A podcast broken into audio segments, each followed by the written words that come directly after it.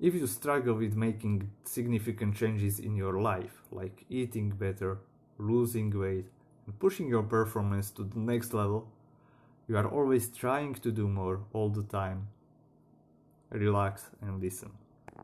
Now, what you are experiencing is kind of plateau, and plateau is defined as being stuck in one place, and often it seems like nothing that you do moves you forward. Sometimes it can even feel like the more you do, the worse the results you get, and that can be really frustrating. I am speaking now to you, motivated, driven people who want more from life. I know that you always want to be better, improve, and you do and you know that to live a better life that comes with a cost. And you are willing to pay that price to become a better version of yourself, like spending time learning about nutrition, business, training hard, or making compromises.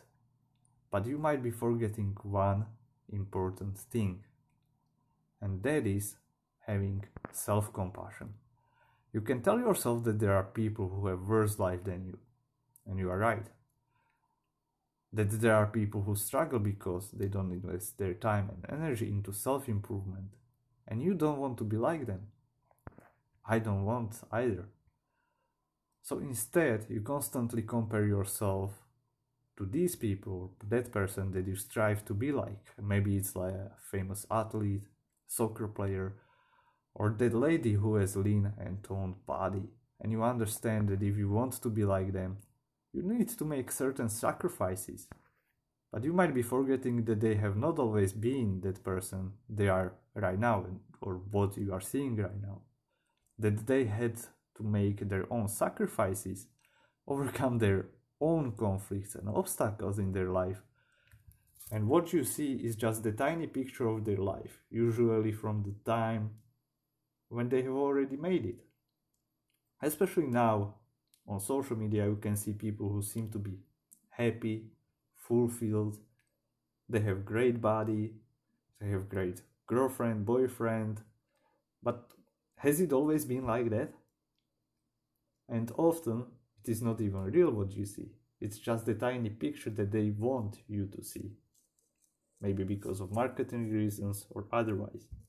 So oh, let me just compare it to a company. Like if you are starting a company right now, it's not very wise to compare yourself with a Facebook or with a Google or try to do things that Google or Facebook does nowadays. You don't have the resources, you don't have uh, the systems and everything in place that they have built over a long period of their functioning.